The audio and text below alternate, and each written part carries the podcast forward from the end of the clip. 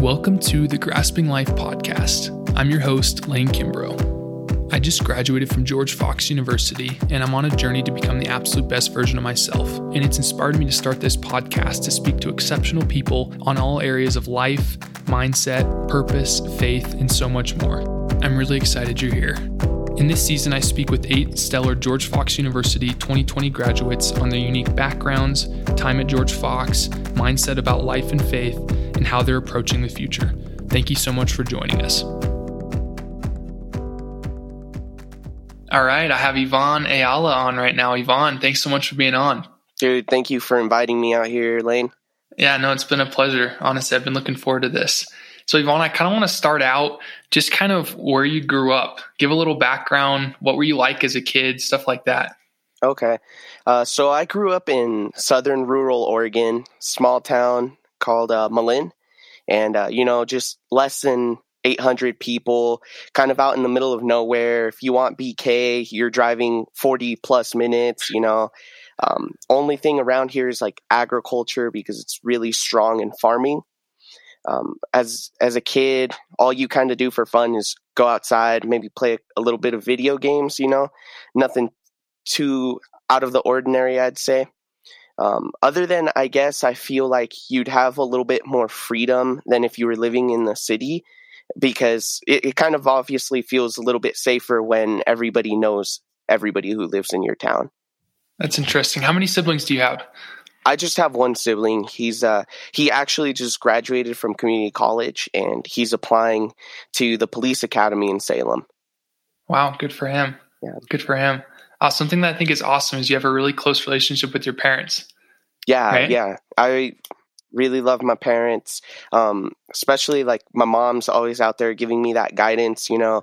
Um, somehow okay, so she just calls me, you know, a couple times a week while uh, I'm off at school.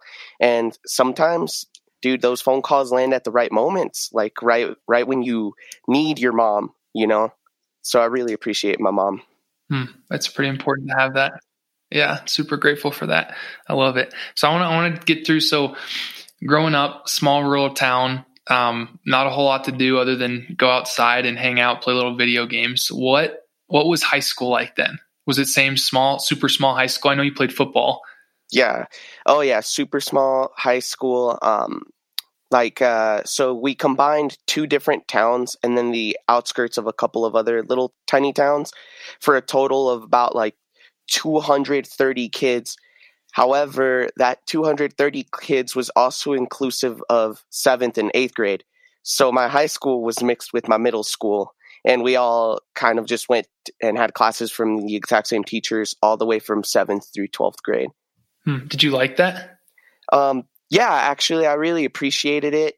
Um, I guess to some extent, it, it can get kind of weird though. Like, for an example, like if you date someone and then you break up, it's like, yo, I see them every single day. They have a locker right next to me. It can get a little bit awkward, you know?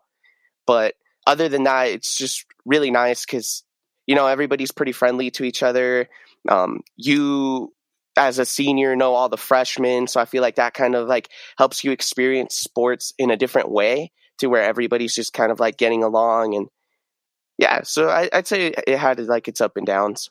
Yeah no that makes sense. It kind of sounds like george fox a little bit. It can yeah. feel a little small sometimes. Oh, yeah oh, yeah. it's cool. Okay so let's lead into george fox. So you're in southern oregon and what why'd you decide to go to george fox? When did that come up? Okay so um, to get through this story, I have to start back in December of my senior year. I'm just kind of hanging out. It's the last day before winter break, and we'd always throw like this big event like throughout the school where you'd kind of do fun activities. And my uh, Aspire coordinator, which is someone who kind of guides you through um, a scholarship process, pulled me in, brought in my English teacher, who at the time was like my biggest mentor. Um, they both talked to me and they're like, Have you applied to the Gates Foundation scholarship? And I said, No, I'm not going to apply to that. You know, I was I was too focused on other things. Um, and then they're like, Come back from winter break with these eight essays done. And so I said, Okay. So my entire winter break, you know, kind of sucked. I'm not going to lie, but just busting out these eight 1,000 word essays, working super hard, show up one week to go before the applications due, get them revised, submit it. I swear to you, 15 minutes before it's due. And I'm like, no way. There's no way I'm getting that scholarship. Come early May, I've only applied to the University of Oregon and OIT, and at this point, I'm committed to go to OIT in Klamath Falls. And I get this package in the mail, open it up, and I have a full ride anywhere in the country until 2028. Just insane blessing. I'm crying, and then I realize I've only applied to two schools, and I can go anywhere as long as I'm accepted. Um, so you know, mid May, late May, go check out George Fox come back home, still don't know what I'm doing. Week before I graduate, fully commit to George Fox, just full sent out there. Hmm. And the rest is history, right? And the rest is history, bro. It was I feel like it was just a literal Jesus guiding me there, bro, because that was crazy. That is crazy. That's so cool. Yeah, when you when you told me that the first time, I was like, it like gave me goosebumps. Honestly, yeah. it's so cool. So tell me, just explain a little bit more. What what is the Gates Gates Foundation Scholarship? What I mean, it's a full ride, but what is it's more than just that. Yeah. Right? I mean, yeah, explain a little bit of that. So the whole rationale for the Gates Foundation scholarship is that Bill and Melinda decided that they believed that if you were to take a financial barrier away from a student, they would be able to perform just as well as anybody else who had money to attend school without having to worry about finances. So they funded 20,000 different scholars with a $1.6 billion uh, investment. And the that investment goes beyond just paying for your undergrad, your master's, or a PhD, because it does all of that. But they constantly invite you to go to different conferences, to network, to get to see what the world's doing, right? And currently, because my cohort is the very last cohort of Bill and Melinda Gates Scholars, um, when I flew out to Philadelphia for an event, um, and these events are cool because they fully pay for these events as well. Um, they talked about the second stage of the program. In the second stage is that now you have 20,000 students who come from families that have never gone to college in a network. And so the whole like mentality that Bill and Melinda had was, well, if we get these students to succeed, they have a network and then we want to see what they're going to do as future leaders in this country in different disciplines all connected together to the same network to hopefully help in getting more students to enter the education system post high school Mm, that's so cool. So it's a lot of it's a lot of students that maybe their parents or their family hasn't gone to college. Yes, a lot of that because uh, yeah, you also had to meet a specific um, like a specific number in your household income um, because they wanted to make sure that they were targeting individuals who might not be able to make it all the way through college because of financial burden. That's really cool, dude. That's so cool. Yeah, no, honestly, that's cool. So, okay, so you're you're getting to Fox now, right? Yeah. And you declare you want to go into science. Did you always want to go into science? Yes, I did.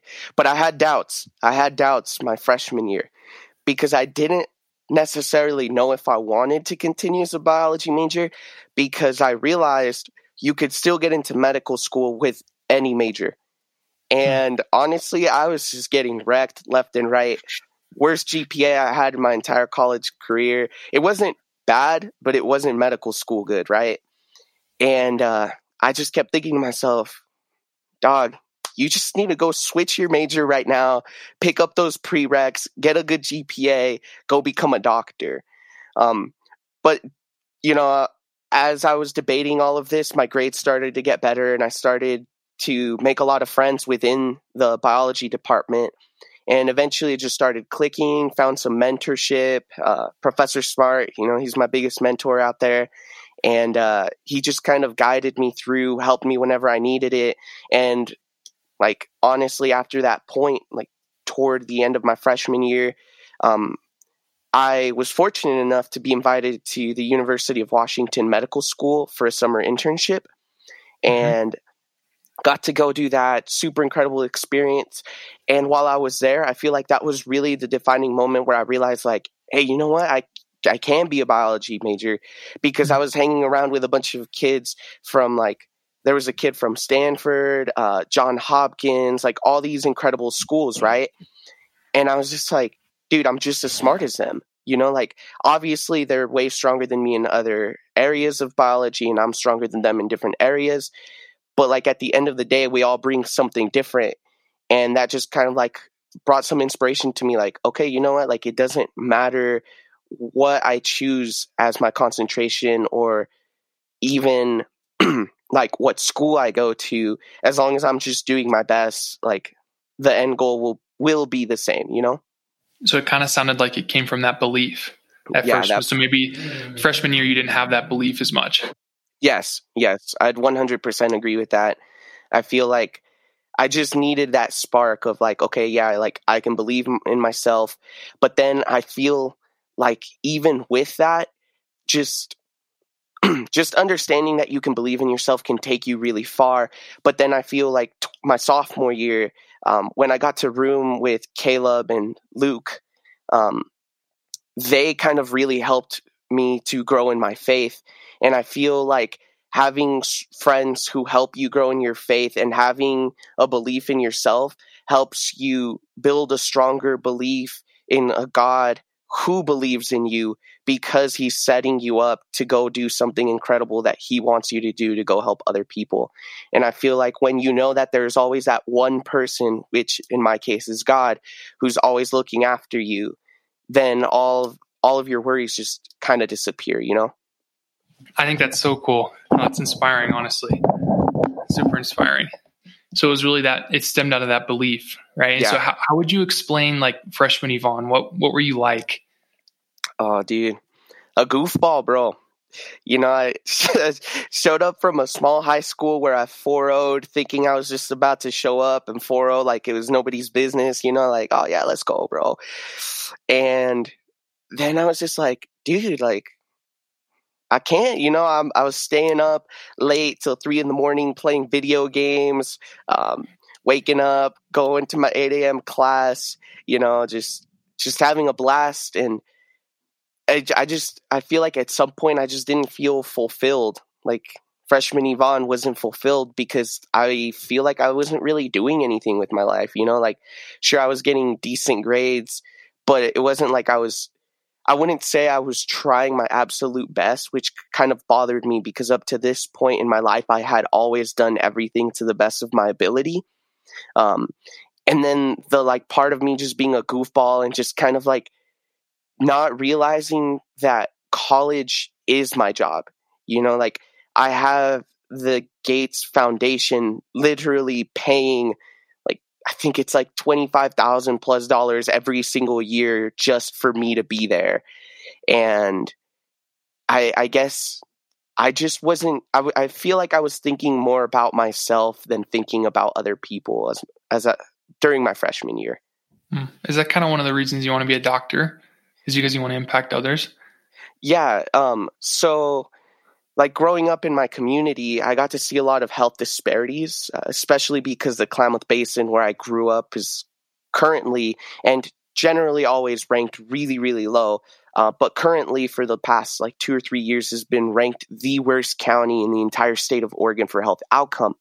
And wow. when I like go around, it's difficult to see people who who don't go to the doctor because one, they don't have a ride, or two, if they have a ride, now you're pulling two incomes for that day because they live together. So you're you're having two people um, miss work for that day. Um, people don't uh, go because of language barriers, and so I see all these things, and I'm like, dude, I I can help with that.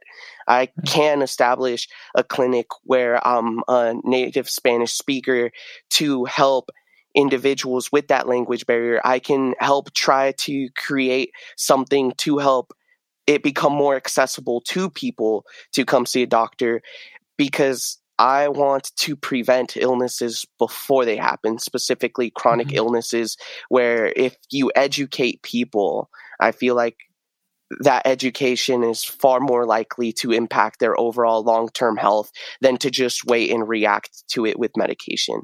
And so, me being a doctor, I feel like I can help other people by bringing a different perspective. That, like, sure, even if doctors come to the basin and they bring in this like preemptive healthcare approach, they still don't know what it was like to grow up in these small town agricultural communities.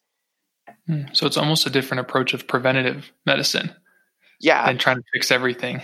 Yeah, yeah. I feel I feel like um, no one is going to live long enough to fix everything.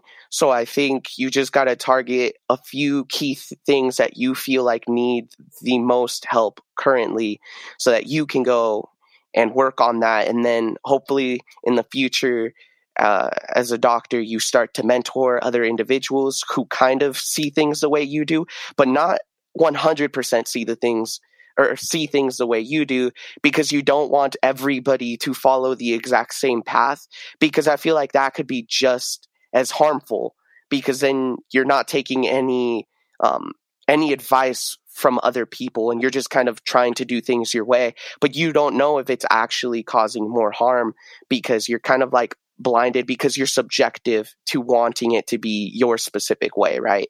So mentoring some people who might have like slight variations in what you want to see, but overall the outcome of everybody's goal is to help people's overall health in a preventative healthcare way. Hmm. So it's kind of like everyone has the same North Star of helping people yes. in healthcare, but if everyone travels the same path, then we're going to keep having the same problems, right? Yes. We're going to keep having not being able to solve the same and find the same solutions. Yeah. So it's kind of it's being unique. So how do you focus on being unique? Because there's um, so many examples to kind of look up to. I feel like in a way to try to become unique and and better and set myself up to become an incredible physician in the future hopefully um, is by asking questions that nobody's asking right now right like a question that always comes to mind is why is nobody asking questions here in the Klamath Basin, really? Like, if you look at publications that are happening around the state, like not so many are actually happening here in the Klamath Basin. Of course, you you do see a couple that OHSU students are publishing, but I feel like for the most part everything's fairly generalized because I think in general people are just scared to ask why questions that might um, might not align with what other people actually want to hear, right? Um, and I so like a question that I always ask is like, why do we even have a language barrier here in the Klamath Basin? Like we have um, we have telehealth. So if we can go virtual, why aren't we seeing um, programs that educate uh, Spanish speak speaking individuals about using uh, telehealth to communicate with a doctor somewhere else in the country who can speak Spanish, right? Someone they can communicate better with, who's obviously going to understand their story a lot better and probably be able to diagnose way better than a doctor who has to have an intermediate or who has to sit there and have a 10, 12 year old interpret for his or her parents, right? So I feel like asking those why questions that nobody's asking can hopefully challenge people's thoughts and and like get them thinking in different ways. And i feel like that's what makes me unique is i'm always asking those those key why questions and i don't know the answers to them. And i don't think anybody knows the answers to them but i feel like just bringing them to people's attention can just be a game changer. Yeah totally. That's such a good question to ask too because i'm, I'm a firm believer and i've realized the last couple years that if you want to find a great answer and you want to find a great solution you have to ask a great question Mm. Right. And you might, you might not solve it right away. You might not find the answer, but you will if you ask an amazing question. Like it's mm-hmm. so, like it's directly related. Mm-hmm. And so I, I just got to ask, like, when did you, when did you start asking this why question? And really, why did you start asking the why question? Like, what was the point where you're like, I need to start asking better questions? Mm-hmm. Um, I would say it goes back to my summer after my freshman year when I'm at UW. You know, I spent six weeks in Seattle, and for the first time in my life, I saw extreme homelessness. Walking down the U district, people laying down on the floor.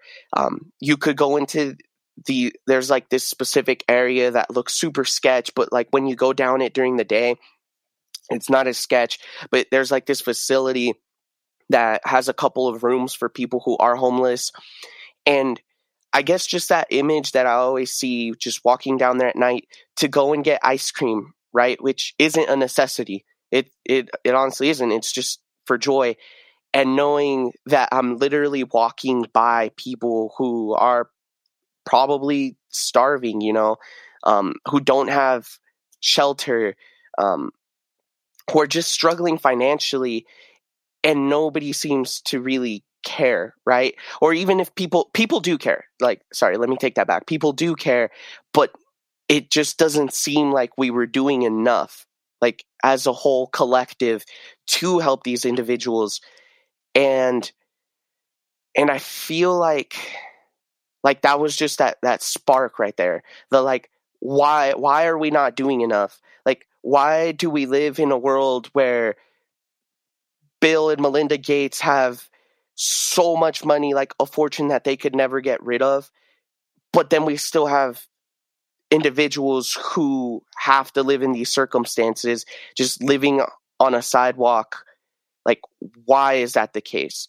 And then just like every time I think of like a why question, it goes back to that. Like you can't really answer it. Like you you you can come up with an answers to like, oh well, like the reason is because you could say people don't want to work, but like that's not universally true. You could say, oh, it's because we live in a capitalistic society, but I would argue like like first of all, I don't like capitalistic societies all too much, right? Like I kind of feel like you need to have like a mixture, right? A, a little bit of capitalism, but a little bit of um, socialism. I kind of feel like we need we need to be kind of like a little bit in the middle.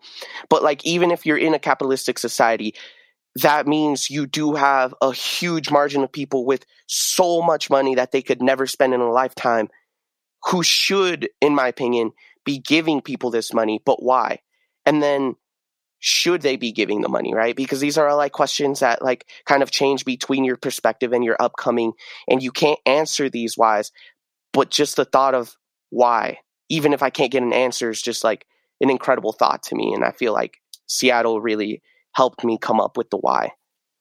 Hmm. That's a unique perspective. Definitely. So I can just, just in the way you speak about this and your passion, you, you have this pull in your heart to care for mm-hmm. other people, especially those you feel like that are underprivileged or that mm-hmm. maybe don't have didn't have a fair shot at it. I mean, where where did this come from? Is this part of your faith? Is this you know maybe your mom? I mean, where where mm-hmm. where does this stem from? Um, honestly, I believe it stems from the friends that I, my family and friends from my community um, that I grew up in, because my mom and my dad said like, you know, just we don't care what you do in the future we're always going to love you and they showed this unconditional love and i realized like you, we should try our best to give people this unconditional love even people you might not necessarily like right it's okay to not like someone but you should still love them and then just mixing that with my upcoming of just going to high school with a lot of individuals who didn't actually have the opportunity to pursue education after because maybe they had to work to help their family. Um, some just didn't have the money and you start to save up. But, you know, as soon as you start to see that paycheck, um, if you don't have financial literacy, you're just spending that paycheck, right? Because you're like, oh, I have money, like actual loads of money. What, what I guess, uh, recent high school graduate would consider loads of money for the first time in my life, right? And seeing all of my friends who couldn't go to college but wanted to go to college for these different reasons, right? And, and there's a lot more reasons we could get into, but just seeing that and seeing how there are a, quite a few handful who graduated with me who I would say are far like just so much more brilliant than like I would ever consider myself and they taught me so much but they didn't have that opportunity to go and follow their dreams because of like a mixture of not having the finances and not having financial literacy because you come from a family background that doesn't think about investing the little bit of money that you do have, right? and I feel like hmm. that's that's where that caring came from. Like you know, I care for the people who are with me, and I want to see them make their dreams a reality. Hmm. I love that, Yvonne. Yeah, thank you. I think what's unique about you is I think a lot of people, I mean, I think everyone wants to help, right? And everyone wants to see change and see things be better. But I think it's easy to put it on someone else to say, oh, like the system's not, like the system's broken or the world's broken or, you know, the president needs to change this or whoever it is, whatever authority position. But I mean, I see it in you and we've talked about this, but I think you truly believe that you can change the world, mm-hmm. even if it's just a little bit or just changing Oregon. And so it's like, why, why do you feel this? You feel this sense of ownership. Is that right? That like I truly can make a difference. Mm-hmm. Does that sound right? Yes. Um, I feel like, I feel like I get this sense of like I can. I, I'm going to change that. I will make a difference in the world. Um, I don't quite know what that looks like because you know we, we can't really see the future, but it's just I feel like every time I think about it and and there's moments where I just feel super inspired. Sometimes my heart hurts because I hurt for other people, right? Like other other individuals' circumstances, um, and I feel like just being able to to get into a mindset where I can feel how other people are feeling is is my drive. And like it, it just kind of guides me and tells me like you will make a difference. You will help people because you feel what those individuals are feeling you know? Yeah i totally get it. So i mean and you've told me this too. You told me that you want to be the best doctor in oregon. Yes. Right? In the next 20 years. Yes. And that's see your ambitions are extremely high. Mm-hmm. right? But i think to be the best doctor in oregon you realize that maybe freshman year you saw glimpses that you weren't that person. And like you weren't on the path to be that person. Mm-hmm. right? And so i'm just curious like what you have this grand super grand vision super grand vision high ambitions what what helped you align like okay who i am right now is not that person yet but so like what were what were some of the changes that you made that that you thought, okay, I'm becoming the person that could be the best doctor in Oregon? Mm-hmm. Um, I went back to this thing we did on my football team in high school, and that was writing down your goals, right? so instead of writing down my goals, I wrote down what I thought were my biggest weaknesses. And you keep that with you, right? On a sticky note and you get to see it like multiple times during the day. So I'd get to see my weaknesses, and one of them was you're not organized. And honestly, I'm still not super organized, but it's getting better, right? You're not organized. So you see that as soon as you open up your first binder, you see that sticky note that says you're not organized. So you slightly start to try to come up with a system that works a little bit better for you. Um, you're spending too much time on your video games right? Okay, you, you, I set up an alarm to notify me about that right around the time whenever I wanted to start playing video games, and you just have that that kind of like spark where you're like, no, no, no, I committed to it. My phone's right. I need to get out of here. You start to hit the library more. Um, so just listing all of my weaknesses so that I could target them and try to just just change my weaknesses to try to make to try to make them not as hindering as they were, right? And so just being, I feel like being aware of what makes you not the best doctor by 2039 so that you can work around that or work to try to improve in that area. But but the key is becoming aware because I think we're often quick to judge other people but we don't judge ourselves. So we need to take that moment to reflect, judge ourselves, write write those judgment down because you're going to forget them really quick because we don't like to judge ourselves and just have them written down so you know that deep down you understand that that's who you currently are but you don't want to be that person in the future hmm. awareness and strength like that awareness is that strength and that reality mm-hmm. right it's, it's so so so powerful i don't know if you remember this but i think it was november 5th of this last year. I think we are eating in the Bon, eating breakfast. and you told me your vision to be like the best doctor in 20 years. And I set a reminder in my phone. I said, Hey Siri, oh, yeah. set a reminder for 20 years. So 11 5 39 to remind Yvonne that he's the best doctor in Oregon. Mm-hmm. You remember that? Oh, yeah. Oh, yeah. Yeah. It's manifesting it, right? And it's being aware of that. Oh, yeah. Oh, yeah. And, and honestly, like once I made that goal, super game changer. Um, the, I, I mean, it's kind of a little sketch, but um, to like say this because you don't know what would have happened if we still had physical classes, right?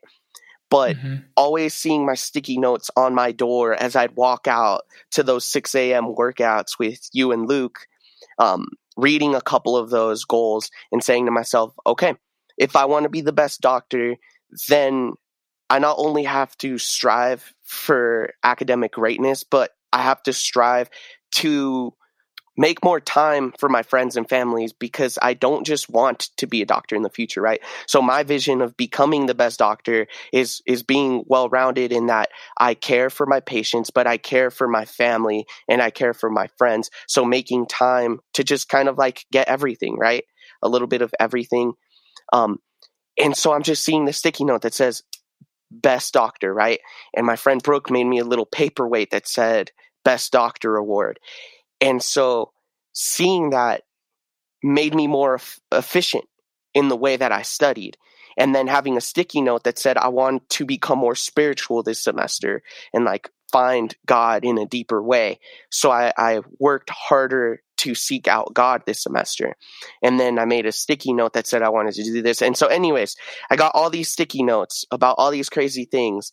And I go off to honestly improving my guitar a lot better. Um, going off to hit those goals that I wanted to hit um, for for uh, weight training. And the the one that I feel like was the coolest one was the academic achievement because I was able to cut down on the load of or on the amount of hours that I was putting into school to make time for my friends. But because I was constantly aware of like, okay, I'm more organized. I have to get all this studying done right now. I'd be more laser focused. And all of that led me to pulling off my first 4 in college for my very last term, which was just kind of incredible. Like, obviously, a lot of work, but just being aware of like, this is what I want for the future, so I'm going to go get it. Hmm. And it, it, it, what's interesting, I mean, there's a couple things, but it didn't happen overnight, right? It wasn't like you're like, oh, these are my weaknesses. And then the next day you woke up and you're like, oh, they're fixed, right? Because there's a lot of struggle there. There's a lot of back and forth that does not happen overnight. I think it's deceiving. I mean, it took you, let's say you started doing that sophomore year. I mean, it took you almost three years yeah. to get to this point, right? To get to your 4.0, which was your ultimate goal. Yeah. So I, I think that's that's so fascinating. It's such a different an interesting point. But then also it sounds like you really kind of foolproofed your environment. So you noticed like, okay, I think you told me to you you kept your video games at home. Yes. Is that right? Yeah. During the semester, right? Okay. So I mean, it's like why even have the temptation of video games? right and so and you you know you put your sticky notes so you're in, in your environment you have reminders of you know this is what you're working on this is your goals all that kind of stuff and so you really did what i feel like foolproofed your foolproofed your environment and mm-hmm. i think mm-hmm. we're all results of our environment more than we believe it or not and yeah. so creating that environment creating that group of friends uh, being just being in the library i mean you're in the library nonstop it feels like i mean till midnight sometimes all the time and then we'd get up and work out at 6 a.m., which just blew me away because I know I I couldn't do it for more than two days. Yeah. But you would do it consistently and you were just driven. So I, I guess kind of my whole point with that is so you foolproofed your environment at school. How is it being home and the transition between pretty much the six weeks before graduation to graduation? Did you feel that same laser focus? Did you feel that same motivation, inspiration, any of that kind of stuff? Lane, I'm not gonna lie to you, it was so hard. It was so yeah. hard, man. I was just like, yo, got my video games here. My friends are hitting me up. Everyone wants to go fish. People want to go shoot guns. what am I going to do? Quickly realize week and a half has gone by. I haven't really done any school. I've just been logging into my classes, you know, taking my notes, just doing nothing, like absolutely nothing.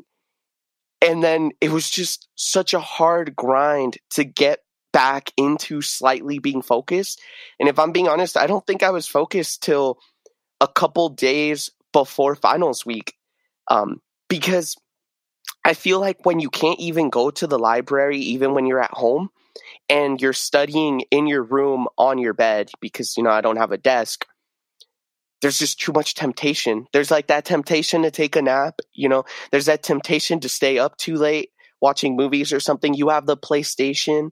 Um, and, and I just, I, I don't know. It was, it was just, it was difficult. I just, I, I don't know how to explain it. I just could not get focused till the end. And I feel like what really helped me start to get focused was uh, my mentor, Professor Smart, sent me a hmm. text.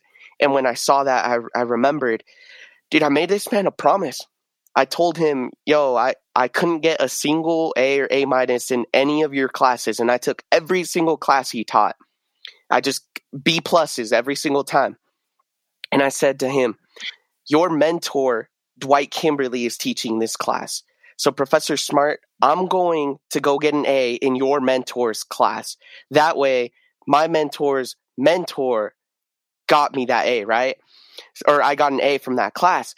And when I saw his text, I was like, oh, holy smokes. You know, I got two more exams in this class, and I have to average like a low i think it was like i had average like a 90% on both of those exams one of them being extremely difficult under the microscope exam which we couldn't actually use microscopes anymore so we were just looking at pictures and taking an exam off of these pictures.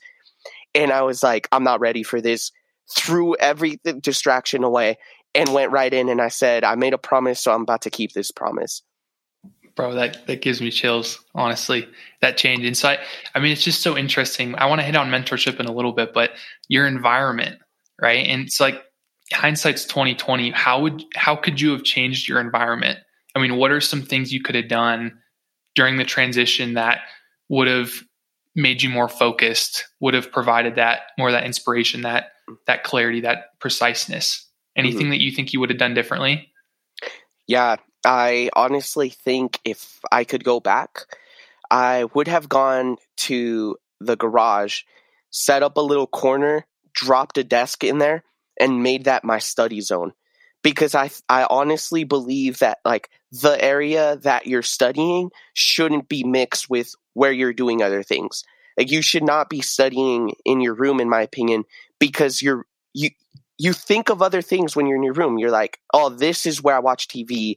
This is where I go to sleep. So your brain, at least my brain's like instantly like, that's what I'm, that's what I'm here to do. You know, like I'm not here to do homework. But if you make that specific area before all, before I got to that point where I actually started getting laser focused. I feel like just walking out to the garage, sitting down, setting a timer for how long I wanted to study would have actually been a game changer because then I would have been able to focus because I knew I was in that zone and I was there to study, nothing else because there's nothing else I'm going to do in the garage, you know. Mm. So it's setting up that that place, that physical place. And for you, it yes. almost clicked mentally of, okay, now it's time to focus like yes. now it's time to do school, it's time to do this. And I think the reason I bring this up is because we all got knocked out of our routines. Mm-hmm. Right. And we got, especially like finishing college, like we got knocked out of what we've been used to for the last four years. And so yeah. what we've developed, right? And what how you explain like every semester you got better and you got better and you made these adjustments and you perfected your environment in certain ways. But then more often than not, we're going to get knocked out of this, right? Mm-hmm. We're going to get knocked out of our routine, knocked out of our normal and this becomes our new normal. And so I think, you know, this transition is not going to be the last one that all of us face, right? This difficulty. And so I just wanted to bring up the kind of the way that you approached it so that, you know, it's probably, hopefully it's not going to be quarantine again. But mm-hmm. let's say, you know, I mean, in the after, so we just graduated and in the fall, you're supposed to go to OHSU to get your master's, right? Mm-hmm. And so what happens if it's in the like in the fall you have to go online? Like what do you do? Right? You kind of have to adjust and yeah. you're not around people that you want to be around and all that kind of stuff. So I just want to bring that up because I think people don't realize how much their environment can influence them, good or bad, right? Mm-hmm. Bad meaning playing video games, watching TV, hanging out with friends when we shouldn't be, or good where you kind of perfect that environment and craft it in a way that creates really the perfect workspace, the perfect place to focus and just grow. And so, yeah, that's a that's a really good perspective.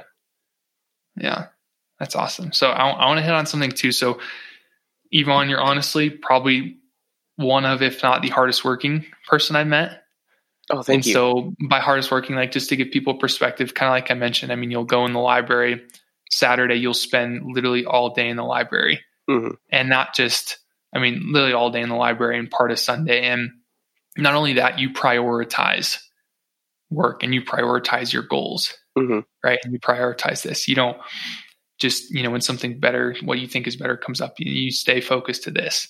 So just background, I mean, have you always been this hardworking, or do you think once you set those large aspirations and realized that you had to become that person is when mm-hmm. you started to work harder? Mm-hmm. Um, I would say that I feel like I've always been hardworking, but I feel like I had never really transitioned that into my academics until after um, I had been exposed to all these other different things. And then come sophomore year, I realized, yo, I have these goals. So I have to do what I have to do and, and to get it done.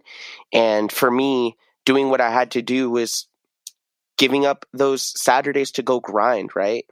And just just understanding that it's kind of like a if if you think about like personal finance, if you want something good, it's going to take time, right? Like you're not just going to instantly like invest in Amazon and then a year later you're a billionaire, right?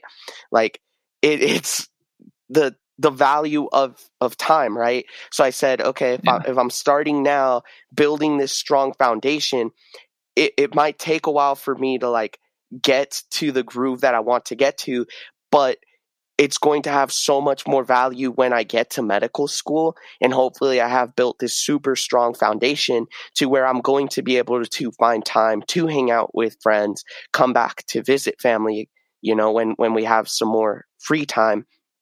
And so, so I just kind of feel like I just hadn't really transitioned that hard work into that until I could see, like, yo, like if I work, if I put that drive that I've I've always had into school right now, then it's really really going to pay off, and it's going to have a super sweet reward in the future.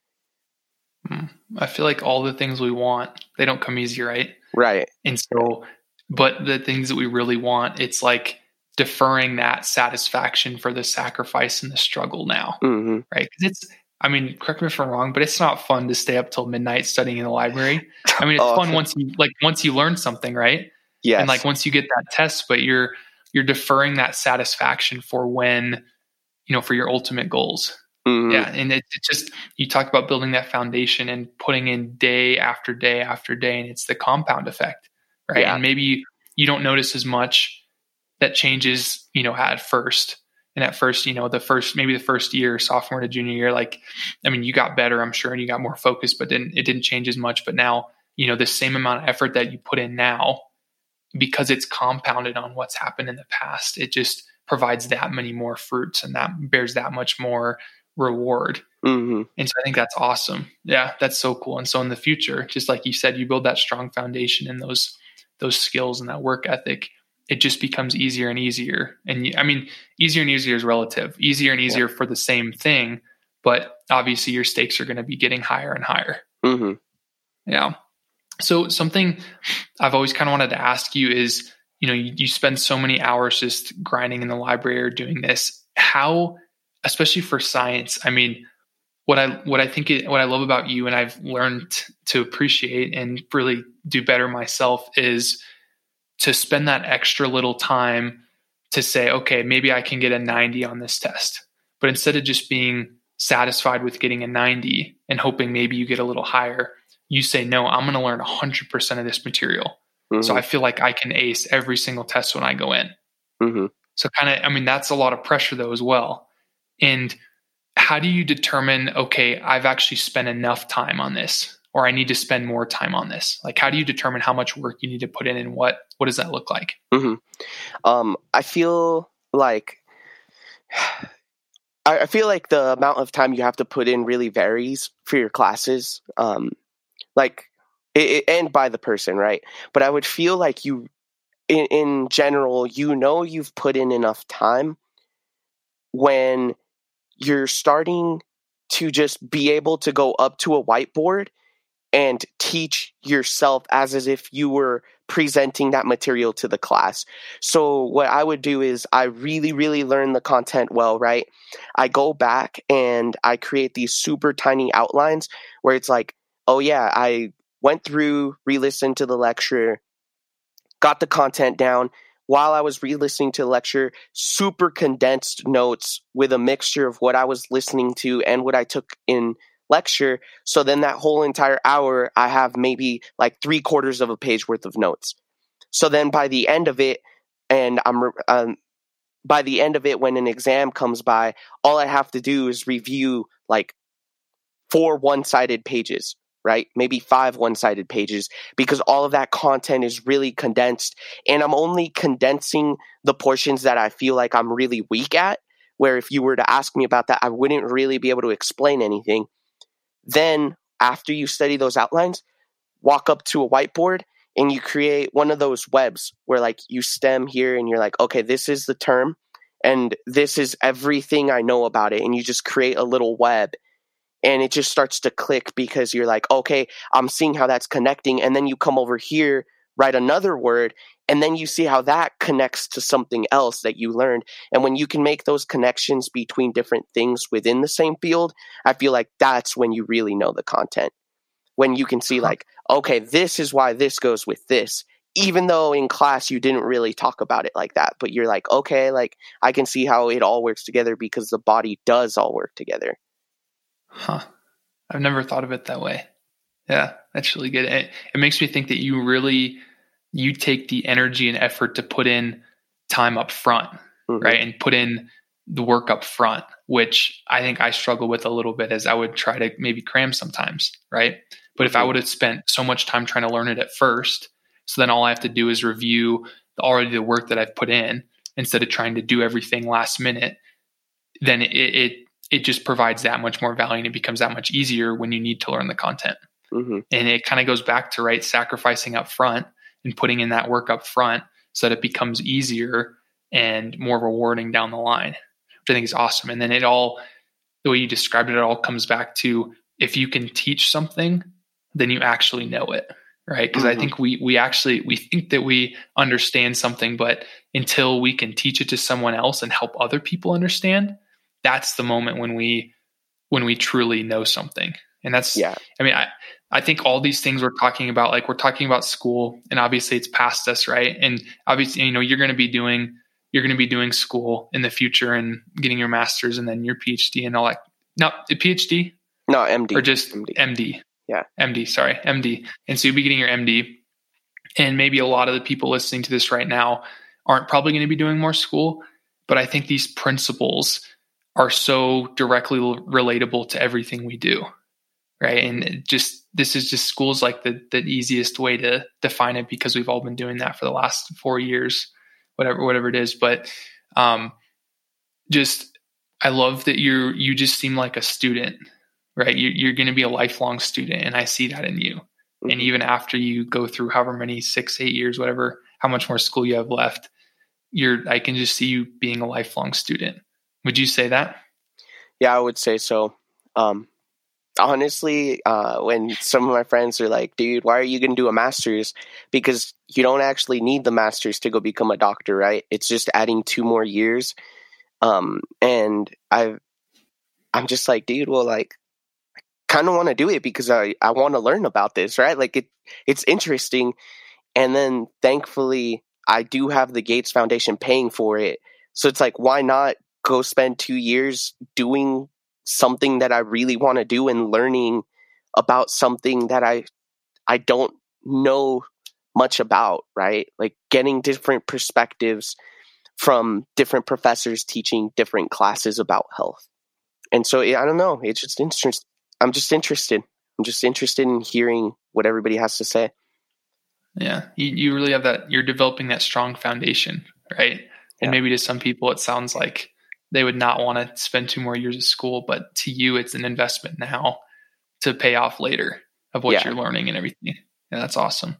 And something that you keep hitting at is your desire to learn, right? Your desire to learn. And I think that's one of the most scarce things in this world is the desire to learn because I think everyone in the way that the world is now with all this online education and blogs and social media and billions of YouTube videos, if we want to learn something, we can. Mm-hmm. Right? We can. And we're making excuses if we say we can't. So the knowledge is out there, but that desire to learn, that desire to understand something is very scarce. And I see that so, so strong in you. Oh, thank you. Yeah, I see that so strong in you. Yeah, no, it's awesome, dude. So you, you keep talking about mentors and mentorship. And mm-hmm. so I'm just, I, it's kind of been a common theme, honestly, with everyone I've interviewed is they've had people that they look up to and people that have helped guide, kind of guide their lives and help them make decisions. And so just talk through like when, not when, but what, how do you seek out mentors and what does that relationship look like? Mm-hmm. I, I would say that I don't think I've necessarily sought out a mentor. More so, I feel like just naturally you start to hang out with someone who, who in a sense you just kind of want to, want to somewhat be like them in the future, right? Like when, when I think about how how I started to get closer to Professor Smart and to just seek out his guidance, I think it started whenever I realized he was born in Montana, um, on a ranch, you know, lived on a ranch, um, did all kinds of like super cool things that I do back home. So I could see that like similarity. And then, but I, I feel like the moment that I really, really bonded with him was when he told us about how it took him eight years to get his PhD, which is insane. That's that's a lot of time, and it all happened because right when he was about to finish his PhD, somebody came in, scooped, and published the exact same thing he was studying right before he got to publish it. Has to start over.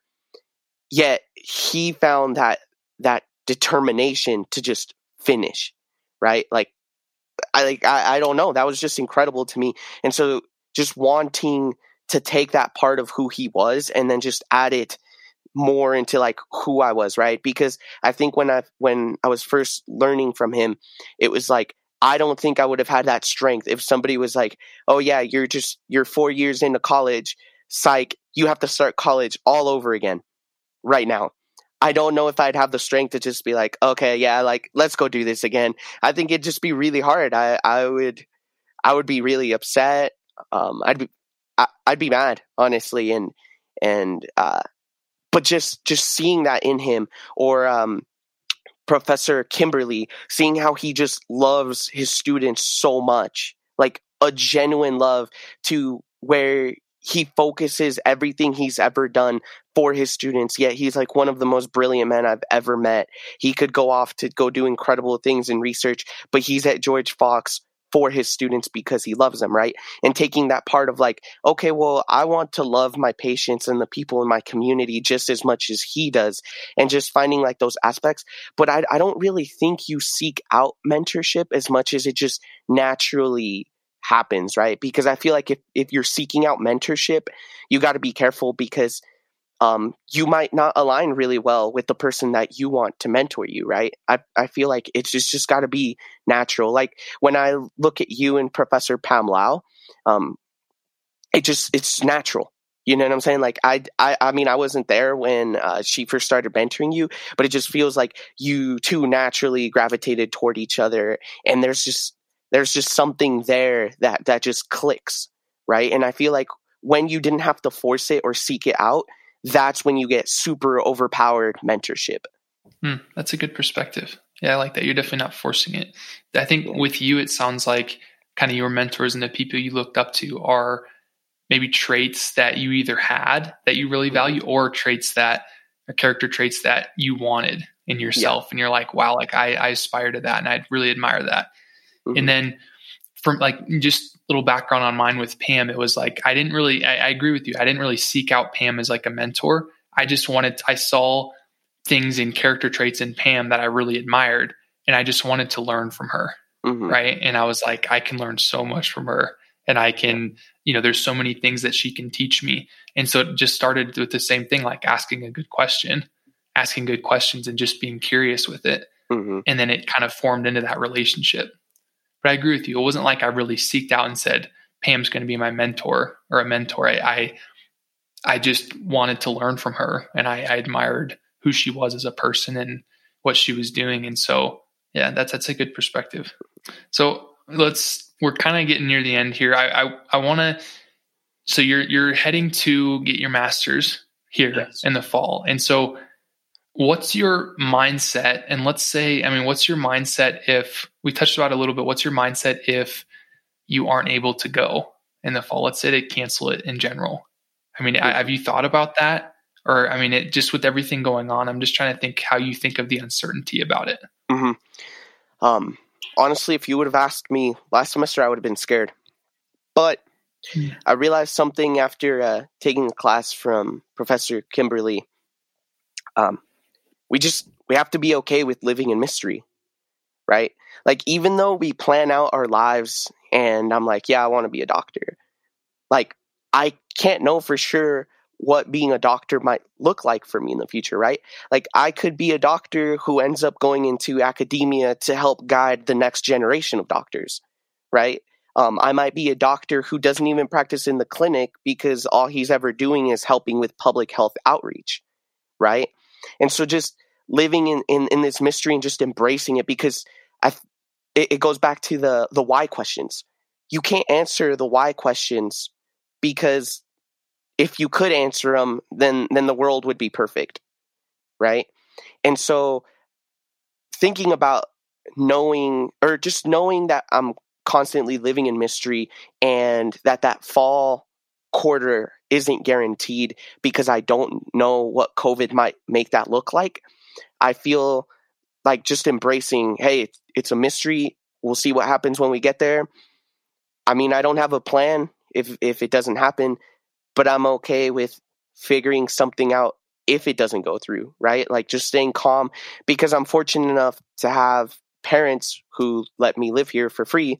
So I don't really have that worry. So I don't necessarily feel like I should be stressed about it not going through, right? Like it would be mm-hmm. unfortunate, but I have a long life anyways. So if I get mm. postponed a couple weeks, it's not the end of the world.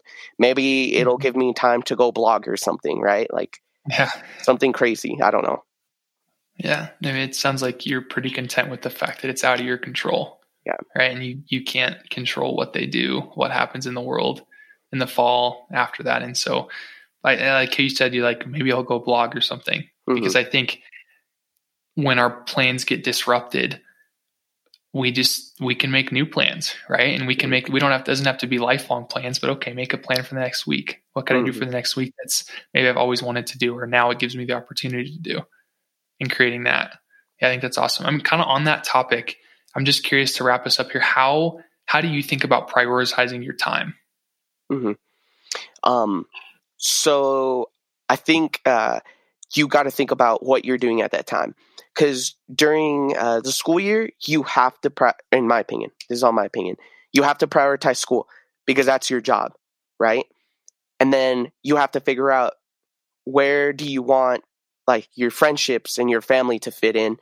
Um, but that being said i think that at, at the end of the day even though you're super focused on academics your family and friends should override that should something happen right? Like you should always put family and friends ahead of that. But like for the most part, unless something crazy happens, you're there for school, right? But if you have to go home for whatever reason, don't not go home. You know, like if, if something crazy happens back home and you're like, oh, if I leave now, then I'm going to have a really bad academic semester. It's like, in my opinion, you just got to take that because your grades will be there and you can do whatever you'll still get a job but you're that that like friendship and that that family connection that you have you can really hurt it right? And it's like you can hurt your GPA, but you can fix that later. But like hurting a person is really, really hard to go back to and fix. So I think like prioritizing like, yo, like this is more meaningful in the long run when I'm 50, 60 years old.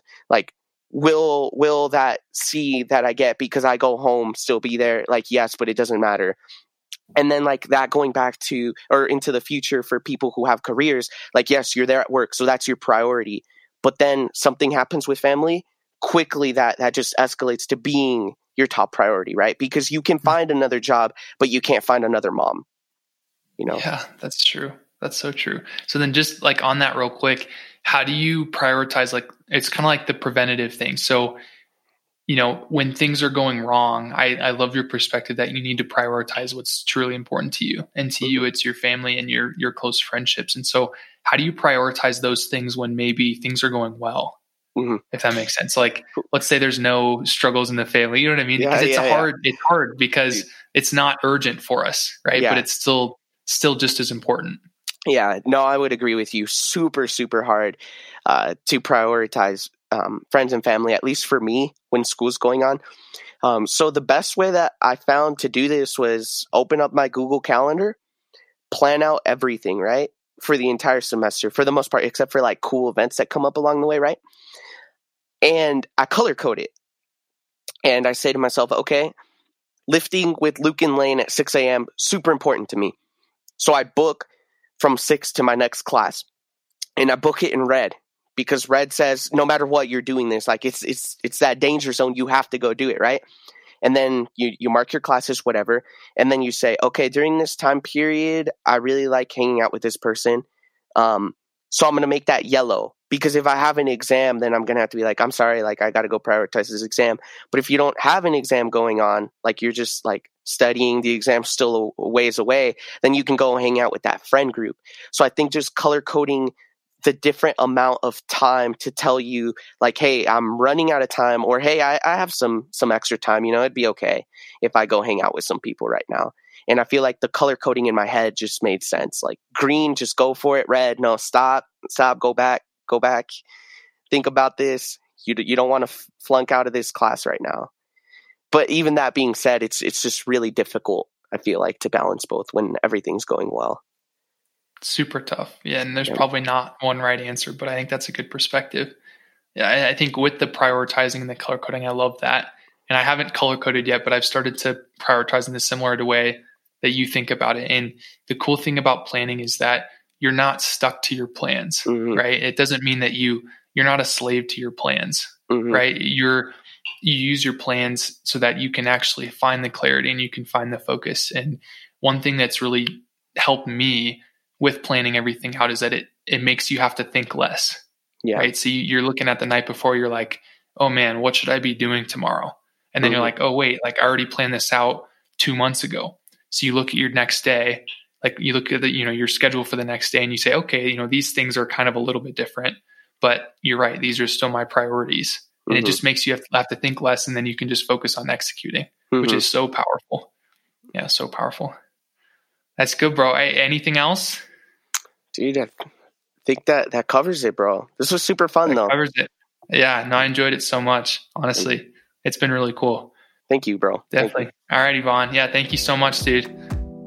And that wraps up this episode of the Grasping Life podcast. I really hope you guys enjoyed it. Feel free to subscribe for new episodes. And if you got any value out of this, feel free to share it with someone else who might as well. I would love to connect with you on Instagram, Twitter, and LinkedIn if you search for Lane Kimbrough and it would make me super happy if you wanted to chat about it on the phone. My number is 720 625 2905, and I'd love to hear from you. Thanks again. Until next time.